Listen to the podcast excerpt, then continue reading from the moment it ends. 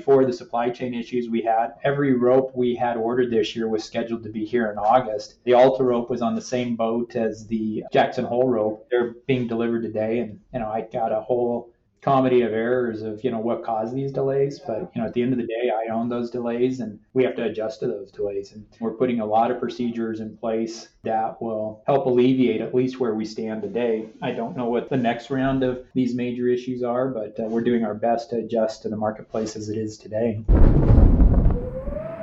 Welcome to the storm.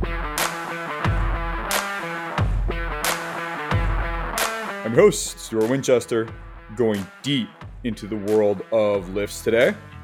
A quick reminder to please pop over to stormskiing.com and subscribe to the Storm Skiing newsletter.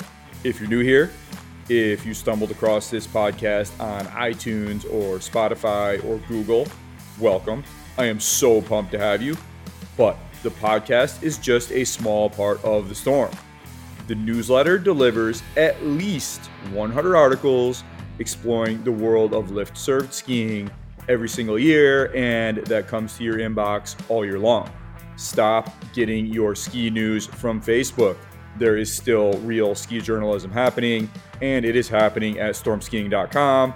And you can get that content delivered directly to your inbox by signing up for the Storm Skiing newsletter. You can also follow the Storm on Twitter and Instagram at Storm Ski Journal. I am so pumped today because I am bringing you a new partner. This episode of the Storm Skiing Podcast is sponsored by CORE, Oregon State University's Center for the Outdoor Recreation Economy, the industry's premier workforce development partner. Is your ski resort ready for a second winter of revenge tourism and record guests? Are you looking to upgrade ski lift mechanic skills at your resort, but challenged by the cost and time to train your team? Oregon State's core online ski lift maintenance training gives new and experienced lift mechanics the skills to become the technicians your resort needs. This self paced, interactive, hybrid online training covers lift systems and operations, safety standards, preventative maintenance, and full NSAA Level 1 requirements. It is the most affordable lift maintenance training in the industry and includes industry expert sessions, on site assessments, and all course materials. Sign up your lift maintenance team at beav.es backslash storm so they know we sent you. That's B E A V dot es backslash storm. And of course, I have more to say about Mountain Gazette. I've been hammering you with this for more than two years now, but no matter what I say, it is not going to whack you on the head as hard as Mountain Gazette when this work of art drops on your doorstep. Issue 198 worked its way to me recently, and wow. First, the cover Seth Morrison crushing POW as captured by photographer Scott Markowitz. That shot tags an enormous spread on one of the greatest skiers of all time. And then, did you know that there are 22 ski areas in Greece. In Greece. There are some amazing pics to prove it too.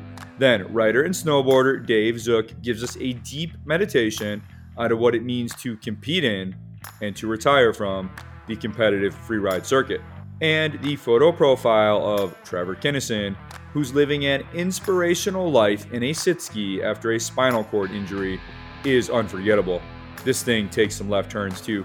We explore nudist lifestyle, Saudi Arabia, and the tragic end to the life of cyclist Moriah Wilson. But I can only say so much. My man Mike Rogge, who had the vision to bring Mountain Gazette back from the dead two years ago, laid this out pretty bluntly in the latest issue when he said, quote, a firm belief developed for me recently.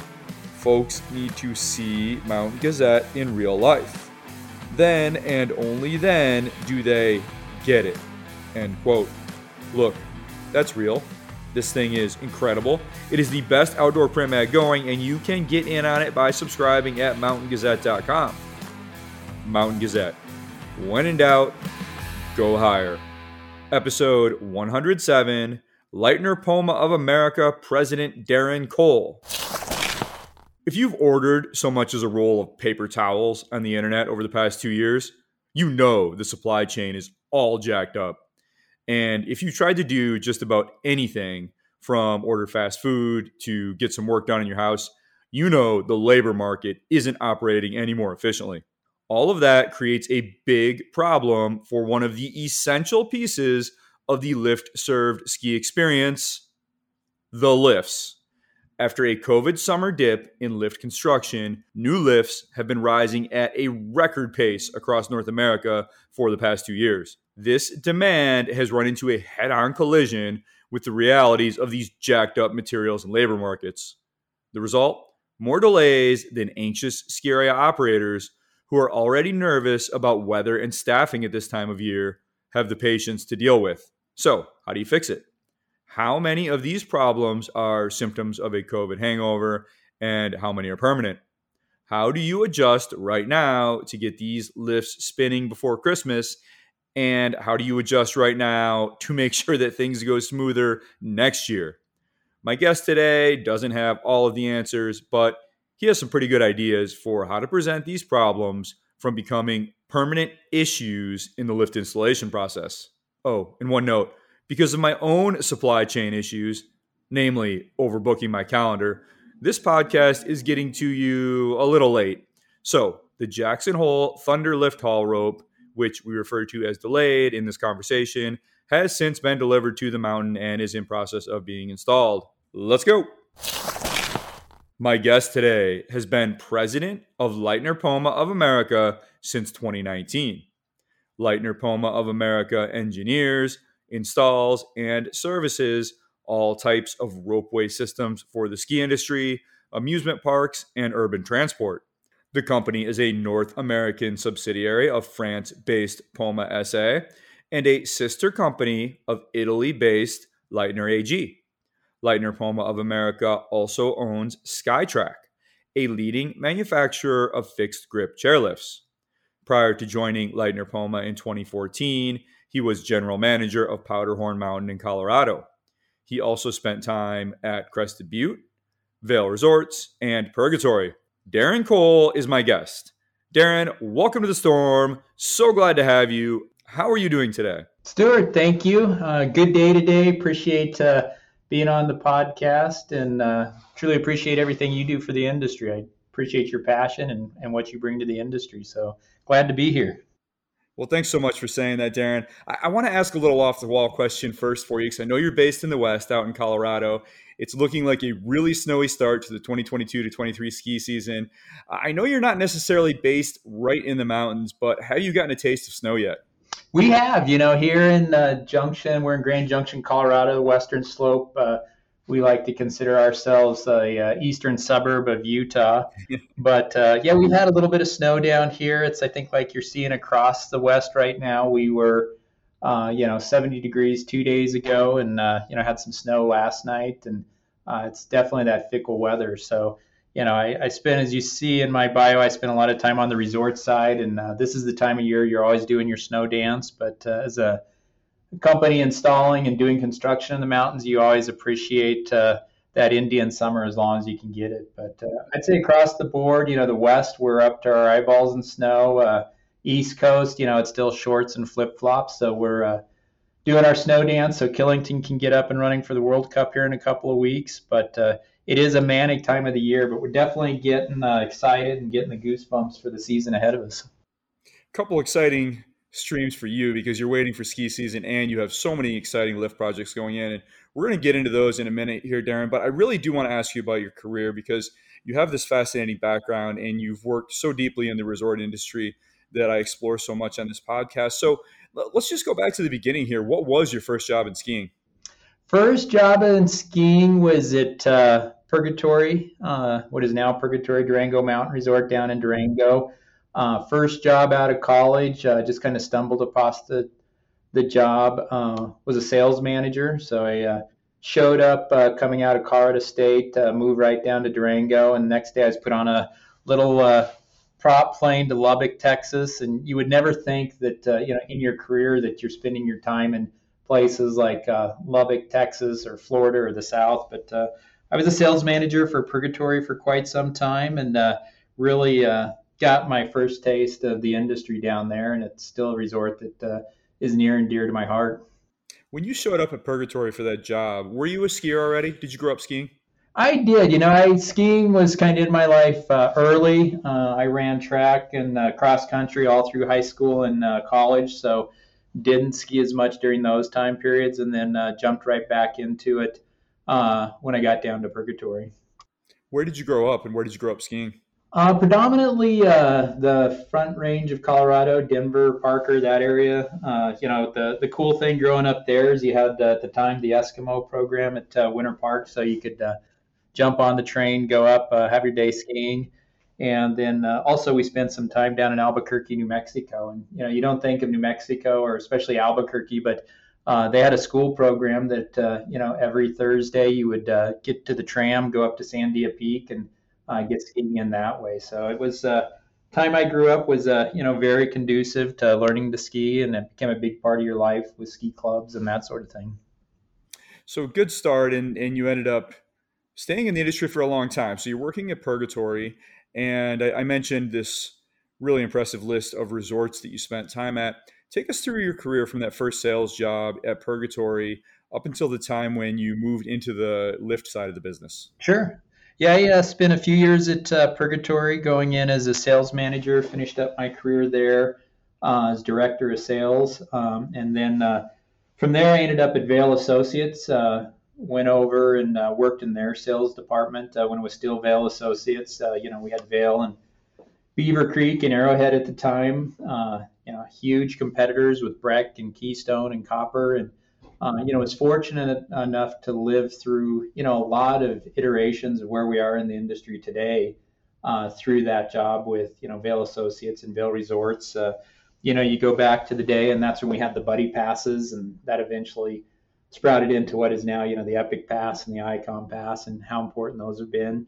Um, got to go through the first iteration and transition of uh, some of the, the mega resort corporations as at Vail Associates became Vail Resorts, uh, started purchasing, you know, Breck and Keystone, um, and lived through that as we, uh, you know, built that company up quite a while. So it was very fun. Uh, worked my way up through a variety of different uh, positions. Was at uh, in the Vail Valley for about 15 years, and uh, really was it was a great time to be at Vail Resorts. I, I, truly appreciate my time there. Still have a lot of good friends from that time period.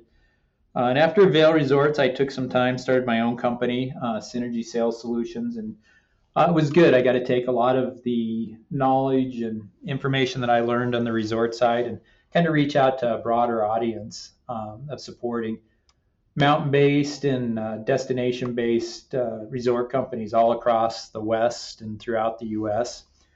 Um, and through that, uh, brought on Crested Butte Mountain Resort as a client, and I eventually stepped in there as their VP of Marketing and Chief Marketing Officer. And uh, truly thought I would spend the bulk of the rest of my career down in Crested Butte. It's just such a great resort and worked through when the Muellers bought it. Uh, I left there just before they uh, sold to Vail Resorts, and uh, I had been uh, had the opportunity. Andy Daly had reached out to me when he and the Garts bought uh, Powderhorn. Um, I had worked with Andy and the Garts during my time at Vail. And uh, you know, it was, a, it was a great opportunity to get in on the ground floor of a you know a great regional resort, and really embrace the vision they had for the resort. So stepped in and helped them out uh, for a few years on that when my contract ran out there. Uh, took a little bit of time, did a quick project over in uh, Moab, Utah uh, for about a year.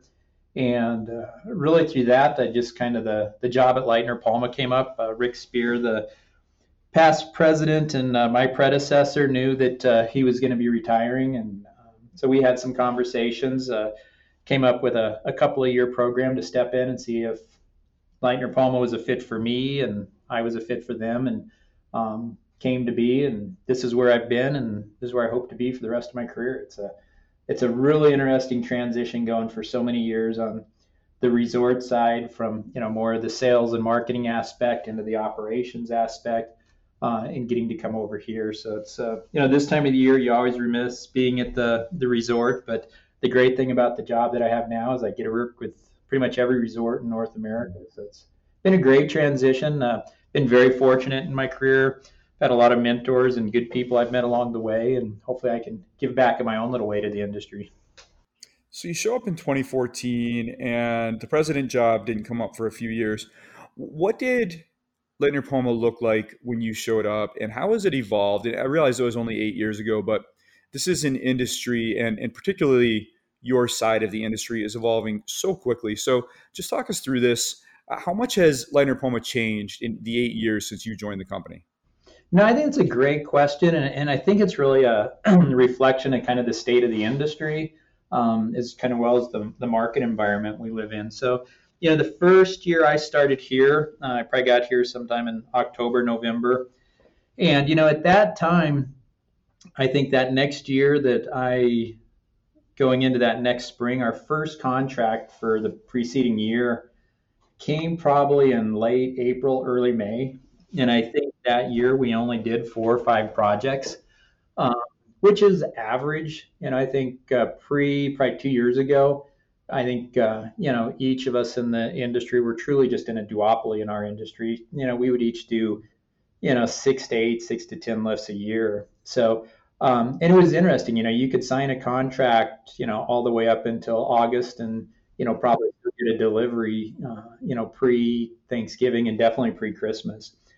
You know, so through that time, uh, we saw ups and downs in the industry.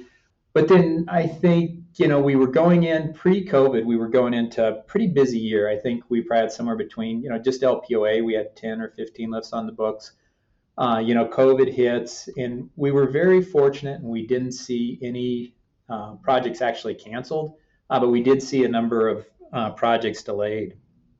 So, you know, COVID hit, really kind of, uh, I think, turned the whole world upside down. Uh, we were very fortunate. We maintained the factory because we do have some government contracts. So, from a maintenance and a manufacturing perspective, we stayed open, but we did effectively shut down for, you know, probably 60 days. Uh, we were fortunate enough we could keep all of our employees on. Uh, we never laid anybody off, and uh, we came back from that. And really, post COVID, it's just been nonstop. So, you know, I think uh, the industry really took a step. They had been so busy throughout COVID uh, that uh, the need for investment really came along. And we have kind of been nonstop since then. So I, I think the, the volume has changed dramatically since I got here, as well as just you know operationally how we have to function. Um, I think the biggest thing that I've seen is historically we would just be all out for four to six months and then a little bit softer. Um, you know, now we're able to operate 12 months a year at a much more consistent level. Certainly an interesting time to work in that business and for that company. And interesting that if you go back to the intro here, you became president in 2019, which of course was right before everything went sideways. So, how did the opportunity come up to be to become president?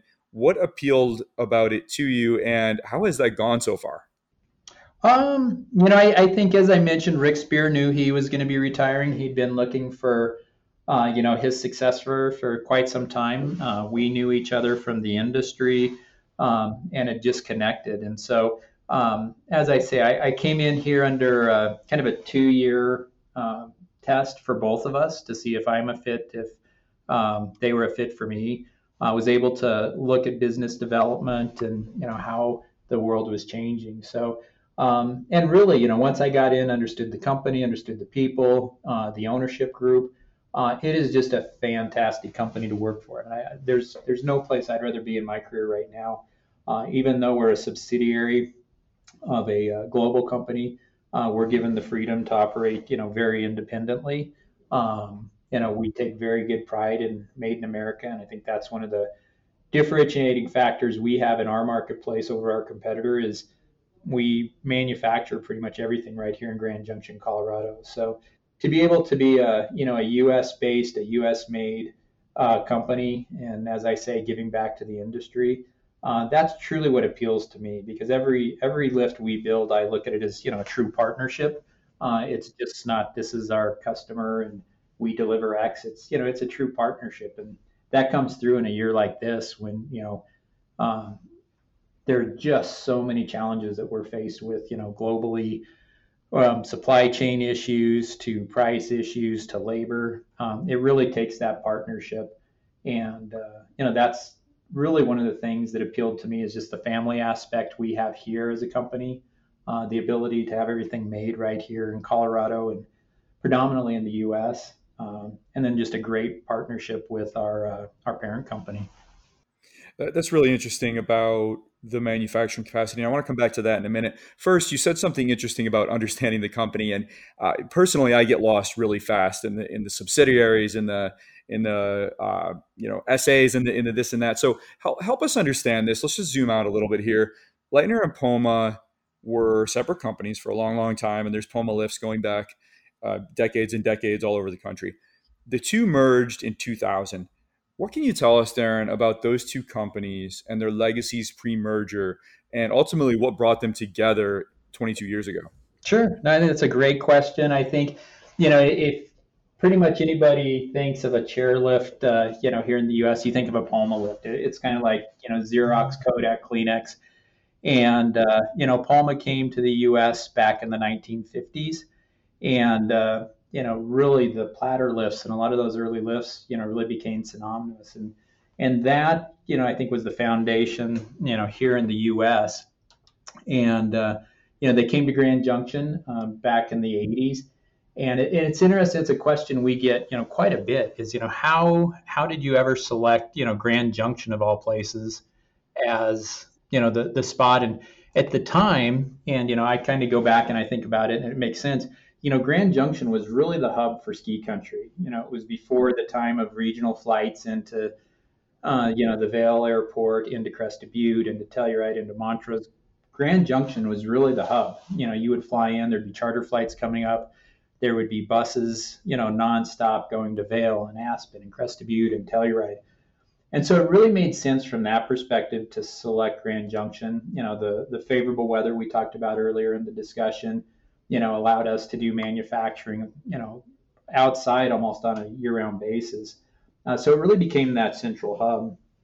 And uh, I, I, think if you go through the progression of Poma uh, into Leitner Poma of America, uh, you know, Leitner did acquire uh, Poma and globally merged under the, the auspice of HTI or high technology industries. So um, in Europe, Poma and Leitner still operate very independently and very regionally uh, across Europe and the globe. Uh, here in the U.S., we have uh, set ourselves up as a solely uh, independent operating subsidiary under Leitner Poma of America. Uh, and from that perspective, it's worked very good. I mean, we take the best technology out of our uh, parent companies, and you know, we've created a product specifically for the U.S. market. So um, you know, we, we look at the most cost effective uh, and innovative way to manufacture our technology uh, for the US market and for our codes and everything along those lines. So, so I think it's been a great progression, uh, you know, within that aspect of the company and uh, who we are in the industry today. When you look at that relationship, it sounds like you have a lot of independence, but you're able to share technologies. For example, you look at the Palisades Tahoe base to base gondola uses the direct di- direct drive technology, which is really simplifying the machines that make these lifts go. Is that an example of something where maybe this technology is conceived of and perfected in Europe, and then you're able to incorporate it into your North American operations? Is that the sort of relationship that primarily defines the European and the US pieces of this company? Absolutely. I mean, you look at the direct drive, the direct drive is being used in Europe um, you know, for quite some time. There's over 200 installations, so it definitely gives us the ability to take proven technology that's coming out of a you know a global company. So um, I think that's a perfect example um, of where that plays out. Uh, you know, we also have efficiencies. You know, our chairs, our uh, cabins. Uh, some of that equipment still comes out of Europe. Uh, we take advantage of uh, the synergies uh, that we can have from that global company. Um, so yeah, I think that's a perfect example of where you know what we predominantly do here is heavy manufacturing. Uh, so we can build that here in Grand Junction, take uh, advantage of that uh, coming out of the technology that's been refined and developed uh, in Europe. So it definitely helps us from that perspective. Um, you know, we're always creating new technologies. Uh, we're just in the process of launching a new technology coming out called Connex, and that's a, a combination aerial gondola that drops down into autonomous vehicles. So maybe not as relevant in the ski industry, but you know our next iteration here in the U.S. is going to be urban transportation. So you see, uh, you know, Little Cottonwood Canyon from Sandy up to Snowbird and Alta. There's big projects in L.A., um, Santa Monica. So really, it's being able to take that proven technology, uh, refine it for our market, and uh, move from there. But I, I think that the direct drive is a great example of that synergy that we have with our parent company. quick aside, because this is such a, an area of interest for me, and and I don't want to get too deep into this because of the ski nature of the podcast. But the, the, you know, I live in New York City, so mass transit is very built into the culture here. In most of America and most of the United States, that is not the case, and I'm always amazed traveling around the world to see the extent to which trains and trams and buses and gondolas and and ropeways and all these different modes of transit are built into the fabric of life and of culture. What is the potential with the United States, which is a, a, a vast and wealthy country, where this would make a lot of sense in a lot of cases to have something like a an urban gondola, like, like we're seeing built in Mexico and throughout Central America and in South America. And we just don't have anything like it. And they're much cheaper in most cases to build than certainly than a subway, but also than, than light rail. What's the potential here? And and and what what do we need to make this happen? Because it, it, seems like a lot of this gets held up by NIMBYs and politics and other things, but it makes so much sense to me. I can't figure out why there why we don't see more systems like this in the United States. No, I think it's a great question, and you know, probably a question that I've lived with since I got here.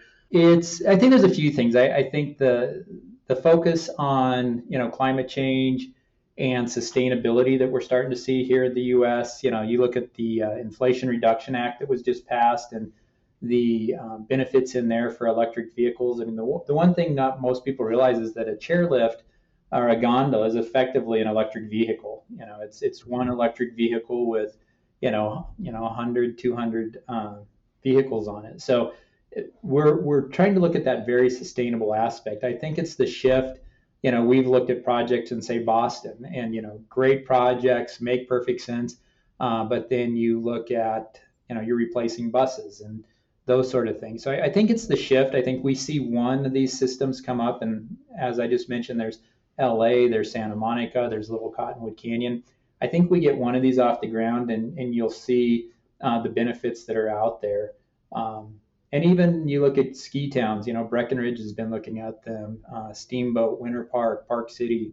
Uh, so I think everybody's starting to, to grasp the aspect of it and, uh, you know, really just starting to look at other means of transportation because it is so much more cost affordable uh, than, you know, a bridge or additional buses. Or you look at Little Cottonwood Canyon and they're looking at, you know, additional buses, passing lanes, uh, avalanche chutes. So it's, it's really, I think, just educating the leaders, you know, our, our public leaders, as well as the community. And uh, as I say, I think we get one of these off the ground, and that's we're putting a lot of time and effort uh, into that, bringing that technology to the U.S. You bring up uh, Mexico City, we have some great systems. Uh, Medellin uh, down in uh, Colombia's got a number of systems. we just opened up a, a beautiful 3S system in Toulouse, France. Um, and you're you're starting to see more and more around the world. But in terms of getting them to the U.S., um, it's it's a huge push, and it's really kind of what we look at as kind of the next frontier for expanding our technology base here in the U.S. I'm really looking forward to seeing how that evolves. Take us a little bit more into this facility in Grand Junction, Daren. You, it, it sounds like a lot of the, as you said, heavy manufacturing is done there. What do you do in Grand Junction, and what don't you do? We pretty much build the entire lift system here. So pretty much any of the steel components, uh, anything that requires, you know, the welding, the heavy manufacturing is done here. Um, you know, what we do not do here, direct drives are still coming out of Europe. Um, you know, our chairs, our cabins, uh, our grips, um, ropes, uh, some of those third-party suppliers. But uh, for the most part, we build everything, you know, right here, and know, we have a very dedicated group of uh, craftsmen is our employee base. And we have a lot of employees that have been here for over 30 years and take tremendous pride in what they do. So, um, you know, we have, uh, you know, about 100,000 square feet under roof here. Um, you know, we're busting at the seams. Uh, we've just invested in another five acres here in Grand Junction. And then we're currently looking in three different locations to expand our capabilities uh, here in the U.S. And, uh, you know, I'm hoping we'll announce a, another location of about equal uh, size to this facility to just continue to expand our capabilities here in North America.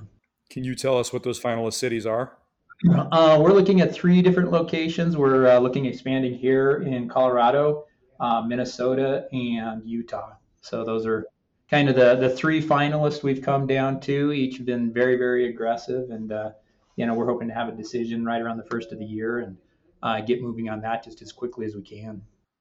All right. Well, I want to explore that supply chain that you touched on uh, more in just a minute here. First, I, I do want to talk about Skytrac. I think this is such an interesting acquisition. You brought Leitner Poma brought, bought Skytrac, which is based in Salt Lake City, in 2016. And I, I realize you were not running the company at the time, but what can you tell us about why Leitner Poma of America purchased Skytrac? No, and it's a good question. It, it, really kind of defines our positioning in the market here.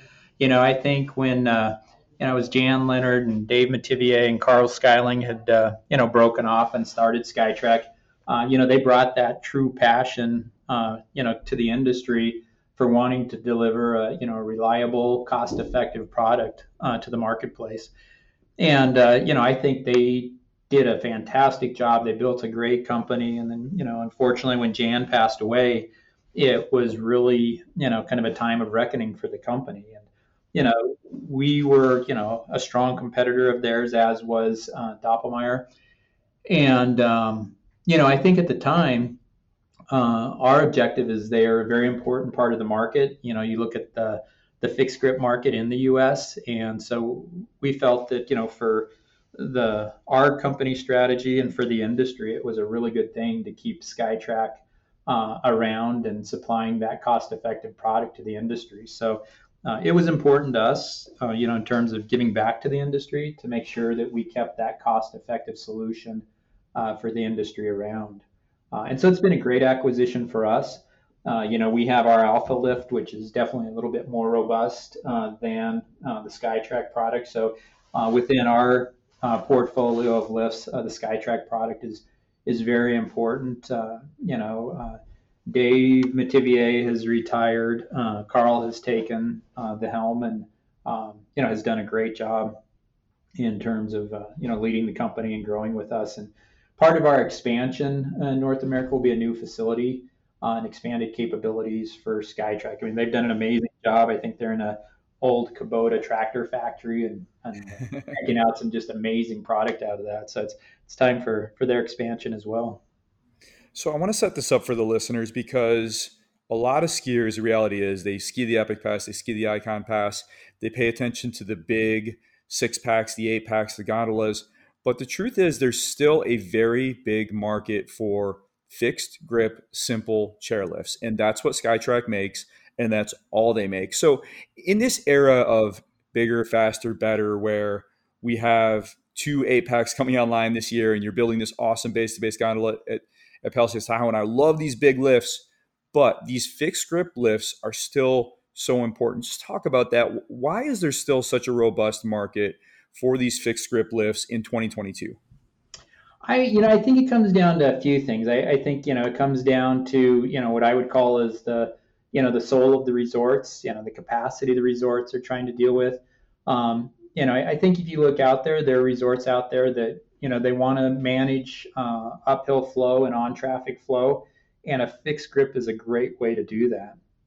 So um, you know we see it across the board. Uh, you know, even within uh, you know the Vail Resorts or the Alterras or the Powders or the Mountain Capital Partners, it's always that mix of you know what makes the most sense and I, I think if you look at the surge we're having in just replacement lifts this year, um, and you look at replacement versus new lifts, I would say, uh, you know, we just did the uh, SAM survey when Peter Landsman uh, was helping them put that together.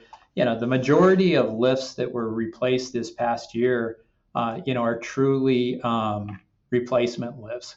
I think this last year we had one, two, three, four, you know, five to 20% of the lifts we did last year were new lifts, uh, where the rest were replacement lifts. And, uh, you know, fixed grip lifts play an important part of that uh, within resorts. And, you know, a lot of resorts, they, they don't have the need um, for, you know, a high speed quad. Yeah, you know, you, are right. And it wasn't really fair of me to call out Vail Resorts there because seven of the 10 Skytrac lifts uh, going in this year are at Vail Resorts, Jack Frost, Big Boulder, Boston Mills, and Brandywine, smaller mountains, but nonetheless part of the Vail portfolio. You know, Daren, as I mentioned earlier, I live in New York, more ski resorts or ski areas rather than any other state. 50, depending on how you count and how they're doing that year. Only seven of those ski areas out of those 50 have high speed lifts. The rest of them have 40, 50, 60 year old halls and riblets and Borvigs and the truth is, the United States is filled with these old lifts that, you know, every general manager I have on the podcast tells me we have the best lift maintenance crew in the business. And I'm sure that's true. And these guys are pros and they know what they're doing. However, machines only last so long. As you survey the United States, and, and the reality is that there are probably more of these old lifts than the new lifts. What is your addressable market? What, what is the opportunity here?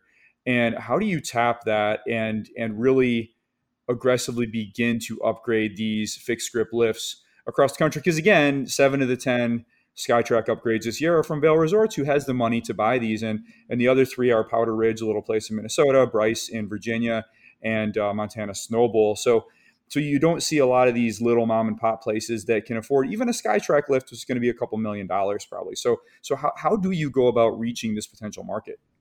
Well, I, I, think you know the, the interesting thing we've seen in the last couple of years it's it's kind of self-regulation on on the resort aspect because you know it's just like having you know a vintage or a classic car. Yes, you can keep that up and running, but the cost of those parts and the availability of those parts you know becomes more and more challenging as you move forward.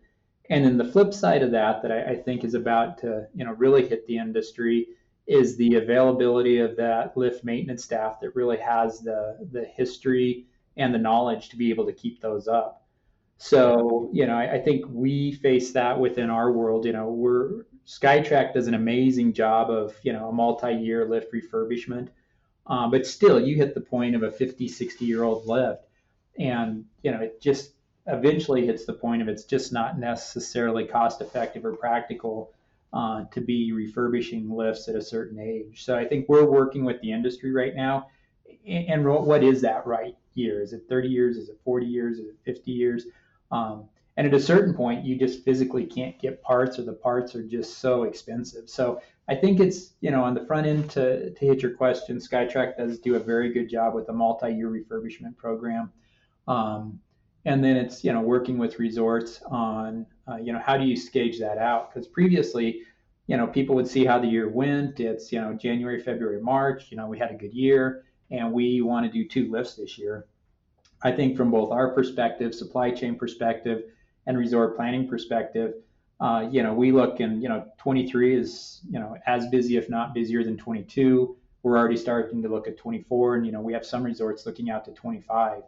Uh, so whether you're a small mom and pop or you know you're a big conglomerate, it's looking at that multi-year um, investment phase from a capex perspective uh, and you know, how do you get creative? You know, you can spread those costs. You know, maybe you do concrete one year, and then we do the lift install the next year. So, I think if nothing else, the the demand and the supply chain issues have really you know brought us much closer together, working with the resorts themselves, their planning companies, and you know our supply chains. Um, you know, there's some fundamental things that we've done uh, to change how we operate in working with the resorts and the supply chain uh, to help us be much more effective and efficient moving forward. Okay, quick break, then back to Daren and Leitner Poma. All right, I want to talk to you about a service that I use every single day in the wintertime OpenSnow. I live within a five hour drive of approximately 150 ski areas. And what that means is I have a lot of options.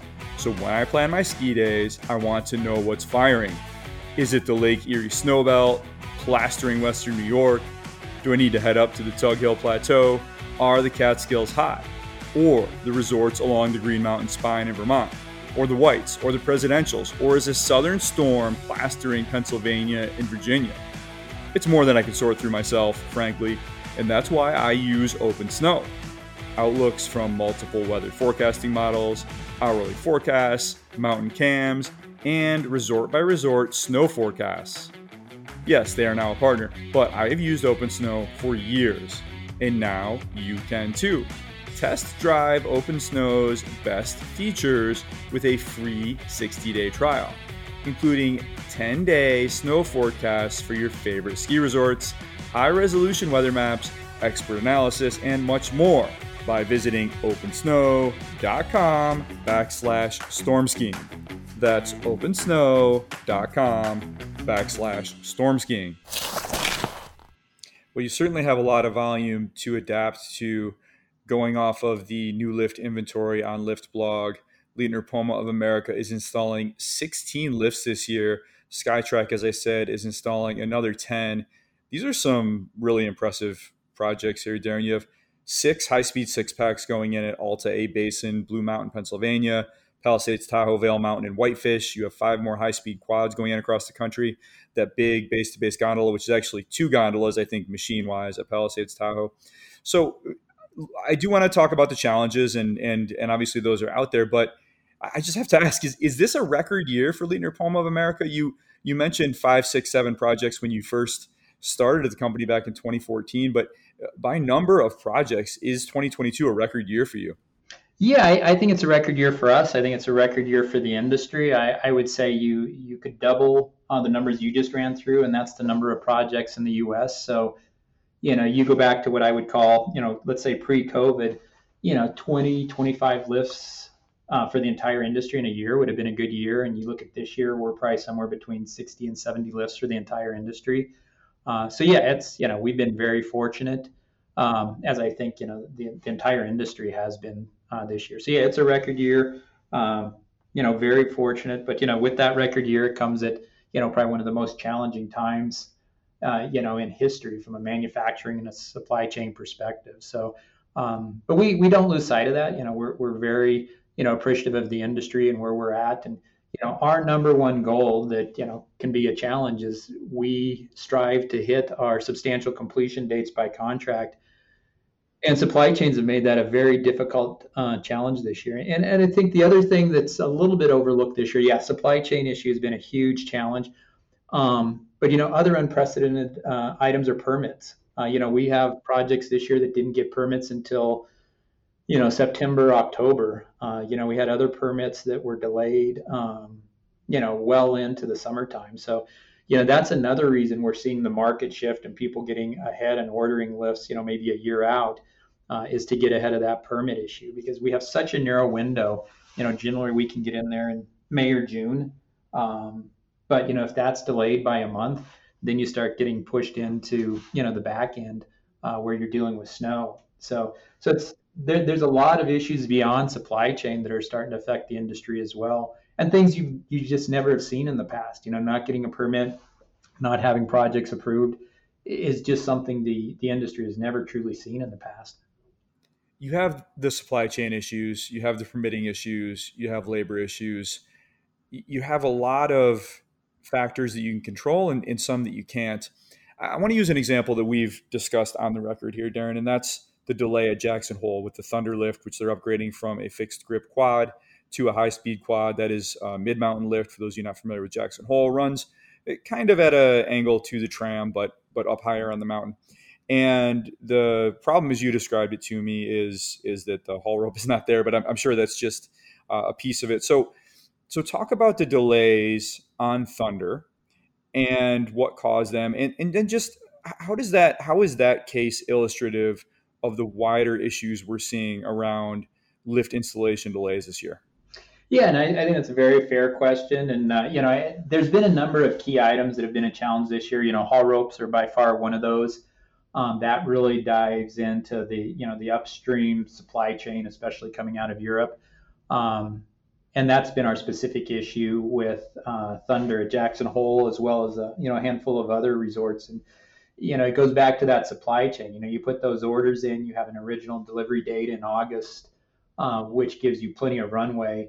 And then just one link in that chain, whether it's uh, the manufacturing, delivery to port, um, you know, getting on ships, uh, ships being able to get to port, um, it just starts to cascade. So, you know, a one month delay becomes a two month delay, becomes a three month delay. Um, so ropes, haul ropes was a big issue this year. Switch gears were a big uh, issue this year. Uh, anything within the electrical supply chain um, has become a challenge this year. Um, you know, we get back into when a lot of these um, lifts were ordered. Um, just during that time period, the availability of steel uh, was a big issue uh, that we had to run through. So it's just been a culminating effects that you know we go back a year ago, 16 months ago, in some of our projects for this year, and we felt we were so far ahead of the curve and without uh, you know the COVID, without supply chain, without uh, market interruptions, uh, we would have been well ahead of the curve. And so you know that's definitely the reality we're living into right now. Um, but at the same time, we have to deal with those realities. And as I mentioned earlier, you know the the partnerships we have with each and every resort out there. I mean, Jackson Hole is a perfect example. Um, you know, of working with their ops team of you know how we come together and you know how do you get the haul rope up on the mountain now that you have snow. Uh, you know, how do you deal with those challenges? It's really, really uh, where the rubber meets the road, so to speak, of um, you know the partnerships that we have with these resorts. Um, so um, you know, I own all of the delays we have this year, and uh, you know, we work through those. Um, but at the flip time, we have to learn from those, and we have to make fundamental operational procedural challenges of how we deal with those moving forward. So, um, but yeah, I, I, think you know, uh, Thunder is you know an unfortunate but a you know a common example of just what we're faced with this year. Uh, you know, the good news is the the rope did make it to port. It's been offloaded and you know in transit to to the resort right now, and uh, you know working with their team to get it completed uh, as quickly as we can. This haul rope situation kind of caught me off guard. And Alta, where you're also installing a high speed six pack, confirmed to me last night that they are also waiting on a haul rope. From the peanut gallery, a haul rope seems like a fairly simple piece of the lift. Is that true? Is my first question. Is is am I missing some nuance? Is this more than a steel cable? And, and I realize it's wound together, but that's the first part of it. Is is and the second part is why don't we make these in America? And, and can we? Yeah, I think you know if, if you look at the uh, the marketplace, there's you know a handful of manufacturers. Um, you know, every resort is different. A lot of resorts have their preferences on who they will use, who they won't use, um, and that's you know that's that's hysterical differences. And again, if you go back three or four years ago, it probably wasn't that big of a deal. Um, you know, they can be made here in the U.S. I don't think collectively us or the industry have found a manufacturer that fits the collective needs that we have. And you know, to your point, it is a simple piece, but it is a fundamental piece. I mean, that is a piece that you know the whole entire system relies on. And you know, a lot of people, you take a step back and you look, and you know, at any given time, you know, a standard lift in the U.S. is probably carrying as many people as you know a 737. So it you know it is a very very critical piece of infrastructure and transportation. And you know, from our perspective, safety is by far uh, number one. So it, it is a simple but a very critical piece. And uh, you know, again, before the supply chain issues we had, you know, every rope we had ordered this year was scheduled to be here in August. And you know, here we are. I think uh, the Alta rope was on the same boat as the um, Jackson Hole rope, and you know, they're being delivered today. And you know, I got a whole comedy of errors of you know what caused these delays. But you know, at the end of the day, I own those delays, and um, we have to adjust to those delays. And again, we're putting a lot of procedures in place uh, moving forward um, that will you know help alleviate at least where we stand today. I don't know what the the next round of these major issues are, but uh, we're doing our best to adjust to the marketplace as it is today. It seems to me, Daren, like the challenge is figuring out what to adjust for. You know, how do you tell apart which parts of these delays are kind of a feature of the current moment, right? Demand is up, uh, supply chains have been a little wonky, COVID is still, depending on where you are, uh, a factor or not. So, how, how, do you sort this out? What are the you know, between what are the short term adjustments we have to make to make sure we're ready for next year, and what are the long term adjustments that we have to make to to just change this whole system so that it has a little bit better ability to absorb future shocks and unexpected circumstances? Yeah, I think to answer that question first, and what do we do? I think, you know, working with the industry, you know, with all of our partners, it kind of goes back to, you know, how early people are placing orders. So, you know, if I look at where we stand today and the number of projects that we have on the books, you know, contracted and ready to go for 23, I mean, that's, you know, it's, it's a, a bigger number than we have for 22, and it's further ahead that we've ever been uh, in the process from that perspective. So, I, I think it's the industry and how they're um, handling it from their perspective. You know, getting through stuff through their capex processes earlier, uh, looking you know two three years down the road, uh, planning out and working hand in hand with us and their planners of what that looks like. So I, I think that's number one.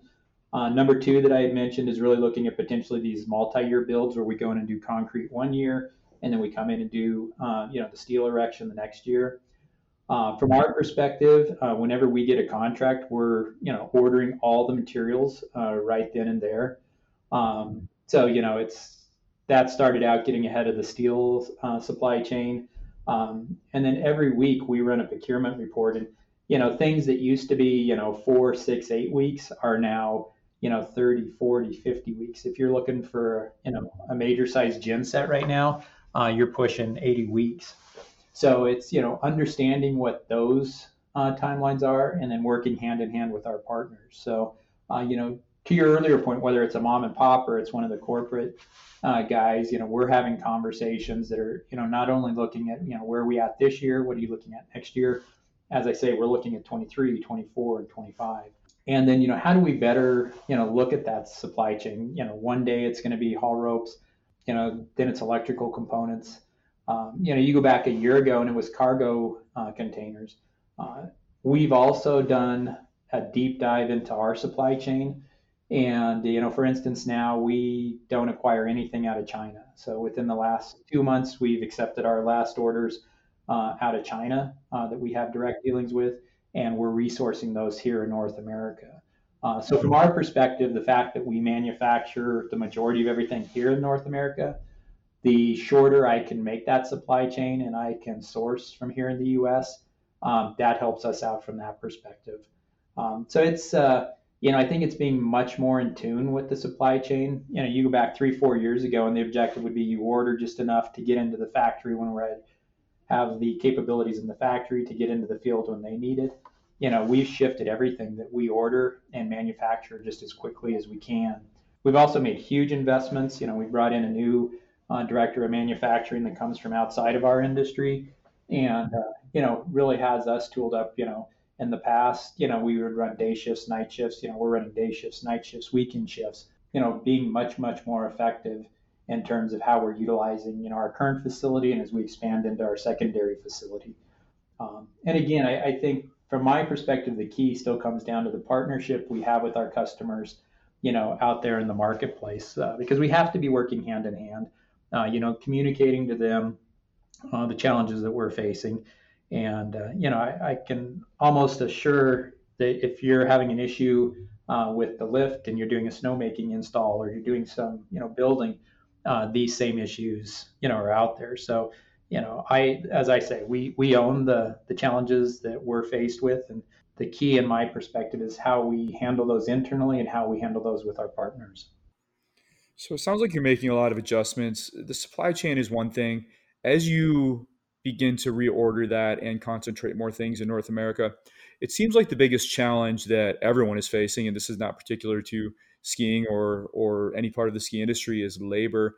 How do you typically source labor, Daren? I'm thinking of a couple different ways that you operate, right? You have people who work in Grand Junction, and I imagine those are hourly or salaried workers and they have a place to go work every day.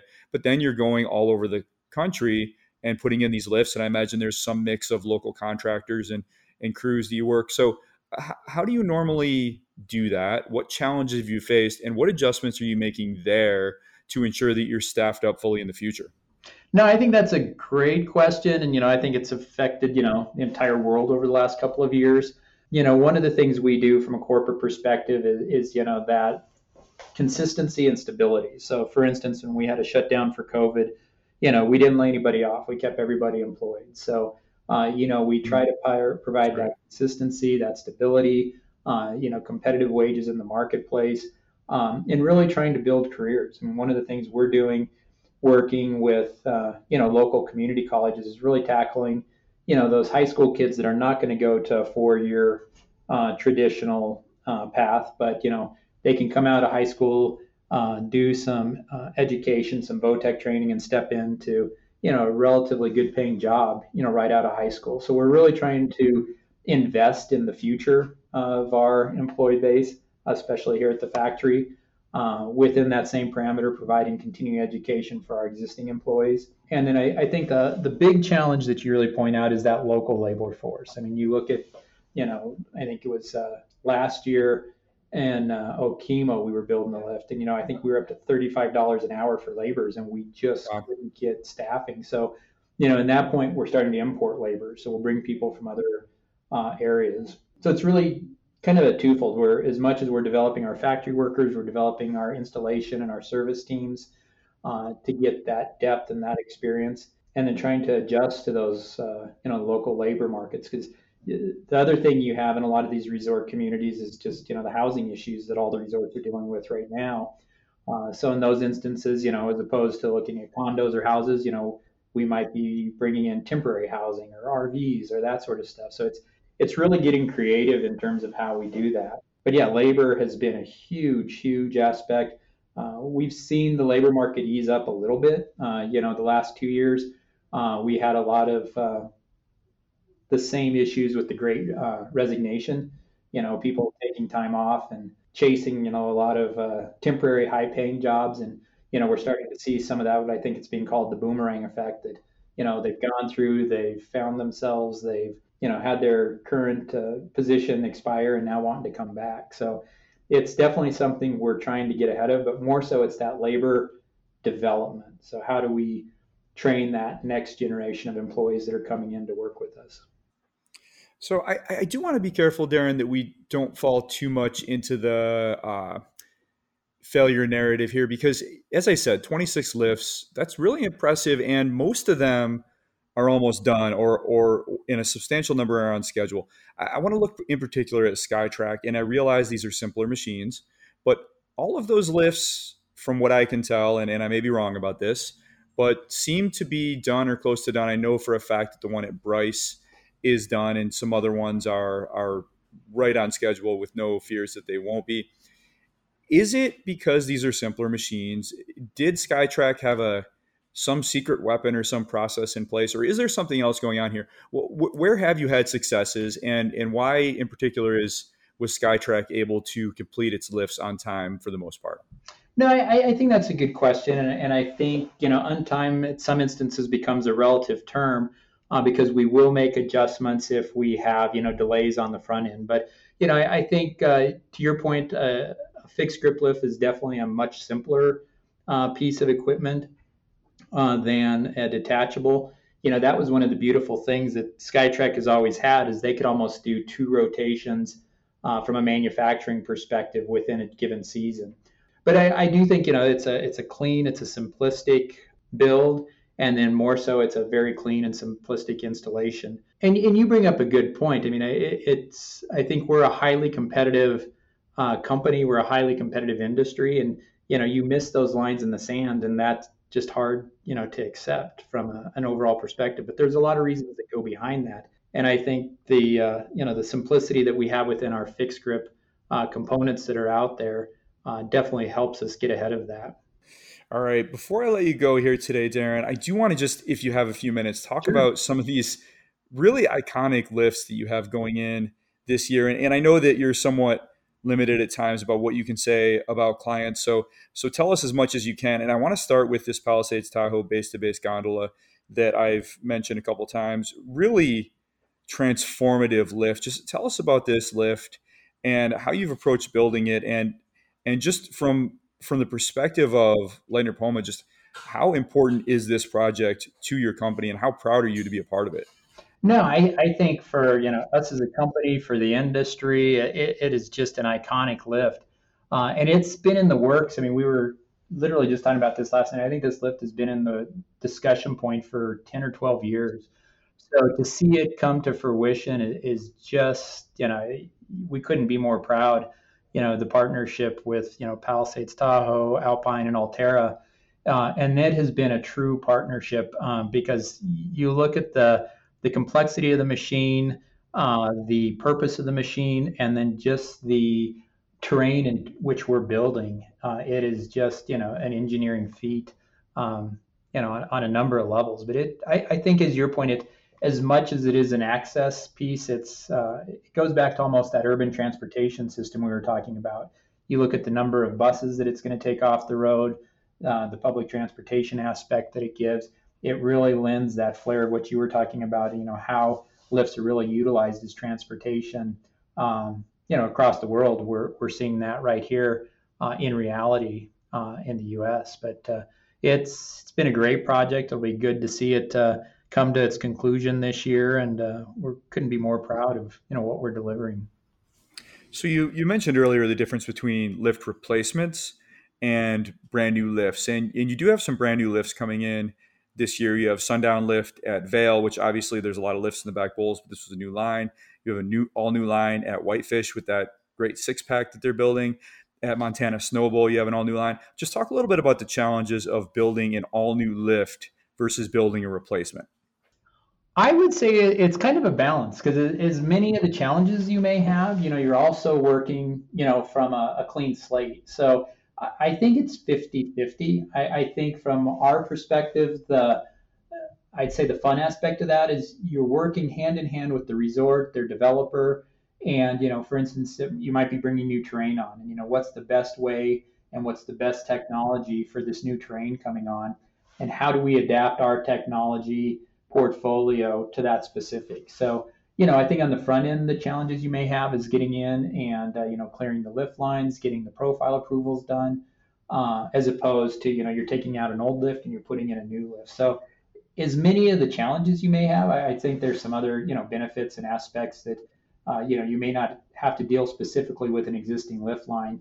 You can cater that new lift uh, to the specific terrain or the specific needs uh, that the customer has. So, but I, I think we're you know definitely seeing the replacement aspect is really probably what's driving a lot of the bulk that we're having now. Uh, but you are seeing, you know, still quite a few new lifts coming on board. Uh, you know, whether it's the ones uh, you mentioned or, you know, I think next year you'll probably see a little bit more of a split of uh, new lifts and replacement lifts. But they, they both have, you know, their, I don't want to say positives and negatives, but they, they both have their aspects that are very interesting and very fun it's interesting that you mentioned catering to the client's need. The ski areas don't always do what we as skiers would expect them to do. And I was chuckling a little bit when I was looking over the inventory of what you have going in this year, where you have Bittersweet, Michigan, building a 319 vertical foot detachable quad. And I'm from Michigan, so I, have always I've always laughed a little bit at the uh, the detachables there. And then at Montana Snowbowl, you have this 1700 vertical foot triple it's a Skytrac fixed grip triple going in, and you know you would expect a, a, a lift of that length to be a detachable lift. So when it when it comes to working with your clients, how do you work with them to come up with the right machine for the circumstances and and you know how do you end up sometimes with with something that is just completely unexpected?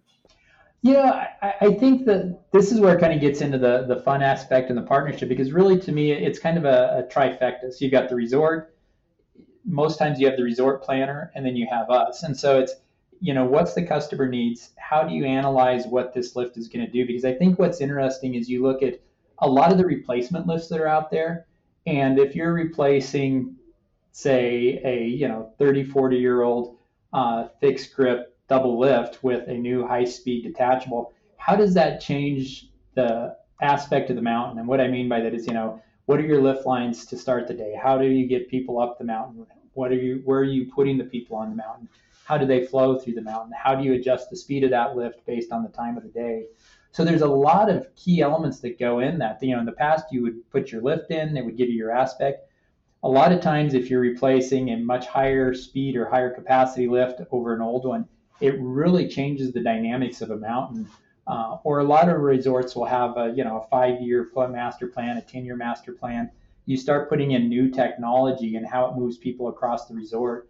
I think you're seeing resorts really take a look at that and understand how are we managing lift lines because you look at COVID and the the amount of volume that resorts were seeing and how do you move people through the resort whether it's you know the parking lot uh, accessing the mountain going through the lift lines your base area facilities i think resorts are really starting to take a deep dive from a customer service perspective and we try and lend our expertise from our uh, experience and our technology to how we can help with that on mountain flow. So i think it's becoming much more of a i don't want to say an art form but i think we're collectively spending a lot more time on what is the impact of the technology that we're bringing out, um, as well as uh, the flow that that provides on the mountain. And, and it's interesting. You talked earlier about you know the eight places, and you know across the globe those had a big push a, a while ago. And you know even though we're seeing the first few here in North America, I think people are pulling back on those, and you know we're seeing a lot more quads than you know historically we were doing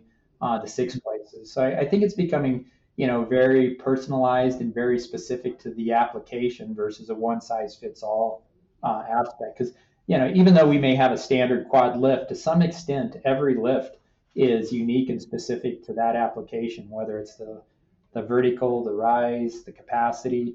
Uh, you know, to a certain extent, every lift is customized it's it's a really interesting puzzle, and it's always fascinating to look at what's on the menu for the next year. Uh, last question for you here today, Daren. Let's just look ahead to 2023, and you've brought this up a few times. And Liftblog already has 11 projects scheduled for Leitner Poma of America next year, and three for Skytrac, including, as you mentioned, more high-speed quads, seven, then high-speed six packs, four. I'm sure that those numbers will all change, and then uh, three Skytrac fixed grip quads. Just looking ahead to 23 uh, how how are you feeling about the slate coming up, and and how confident are you that you will be able to do this better next year than you did this year? No, and it's a great question. I, I, you know, without getting into specifics, I can say we'll be as busier or busier than we were this year. Um, I think, uh, you know, in terms of how we handle it, is we've got, uh, you know, a lot more contracts earlier. Uh, we've probably got you know, 80% of the materials for those contracted lifts ordered and uh, you know we're already spinning uh, equipment through the facility. So you know I think that compared with you know definitely working the supply chain issues. You know we internally have two meetings a week uh, looking at supply chain where we are. Uh, what are the timelines? Where are the delays? And then we're also looking for some alternatives. As I mentioned, you know, we brought all of the materials we were acquiring from China here to the U.S. Uh, we're also backing that up with multiple suppliers. Uh, so really, you know, looking at where we can protect ourselves, and you know, you can never predict that next thing. You know, I think we were moving along earlier in the year. You know, steel prices were coming down, and then Ukraine war happens, and then steel prices go through the roof, and the availability of steel. So, you know, I, I think the benefit of having a global company, we do get a little bit of insight on other geopolitical things we should be keeping an eye on. Uh, but at the same time, you know, what can we do to boost ourselves here in the U.S.? So, no, I, I think we're cautiously optimistic going into 23. You know, as we learned this year, we can never uh, be, you know, 100% confident we're not going to run into challenges, but we're doing everything we can to learn from the challenges we had this year. Uh, you know, work with our resort partners and, uh, you know, put that full transparency and timelines out there ahead of time so that we can all be working on it together should we be faced with these next round of challenges. All right, Daren, it sounds like you have a plan and you have a lot of motivation, and I, I really appreciate the transparency today, and and I think everyone listening will as well. It, it's it's hard to watch the lifts just sitting there and not know what's going on, so it, it really helps to get your insight, and I really appreciate it. So, really wishing you best of luck finishing up all these projects. Hope everything gets to where it's supposed to go very soon, and I wish you really good luck in 2023 as well and in the future. So, thank you very much. Thank you, Stuart. I truly appreciate the opportunity and uh, look forward to following up with you on next year's projects.